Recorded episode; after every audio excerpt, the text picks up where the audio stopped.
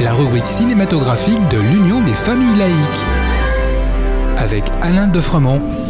Bonjour, vous êtes à l'écoute de Laïkino avec Frédéric, votre serviteur, pour la chronique cinématographique de l'UFAL.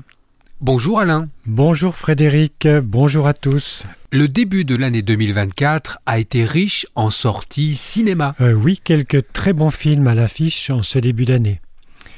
Personnellement, je retiendrai cinq dans des genres très différents.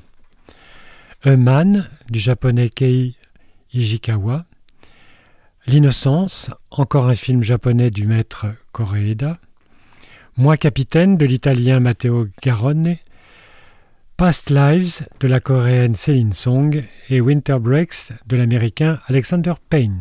De quel film étranger donc? Oui, et ce n'est pas le film coup de dé d'Ivan Attal qui marquera le début d'année pour le cinéma français. Enfin, passons. Les deux films japonais superbes sont à voir absolument. Eumann nous parle de l'identité masculine et paternelle, avec un scénario très écrit où l'on se prend parfois, pour mieux s'y retrouver, jusqu'au plan final qui vous laisse pantois. Dans l'innocence, Coréeda nous captive encore avec un drame poignant sur l'enfance et le harcèlement. En suivant trois personnages qui donnent leur point de vue sur un même événement, nous ressentons le poids des mœurs de la société japonaise.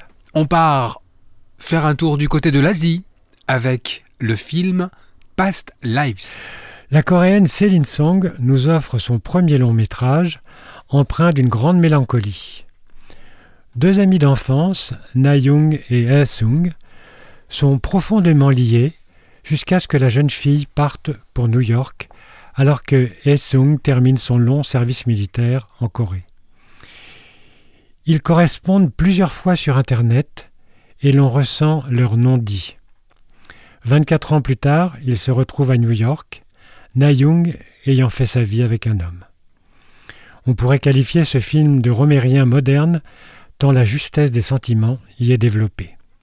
On revient en Europe avec Moi, capitaine. Et oui, alors là, c'est le parcours de deux jeunes Sénégalais vers l'Europe.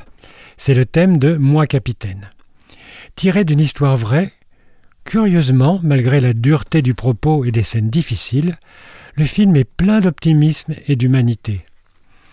La volonté farouche de l'un d'eux, Seydou, va lui donner une force et une rage et va lui faire découvrir des possibilités qu'il ignorait.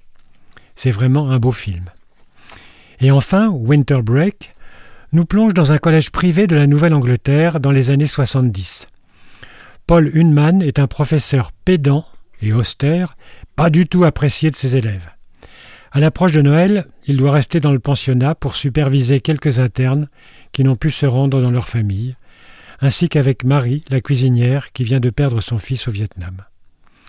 Bientôt un seul élève, Angus, demeure avec Paul et Marie, et ce trio va apprendre à mieux se connaître. C'est une mise en scène classique et une pellicule à l'ancienne qui donne à ce film émouvant un charme fou. En attendant de nous retrouver, n'oubliez pas notre émission de balado-diffusion sur laicidad.ufal.org ainsi que sur notre site ufal.org. Pensez aussi que nos activités ne sont possibles que grâce à vos dons et à vos adhésions. C'était Alain et Frédéric pour Laïkino. À très bientôt. C'était Laïkino, la rubrique cinématographique de l'Union des familles laïques. Retrouvez toutes nos rubriques Laïkino et l'ensemble de nos balados diffusions sur lufal.org.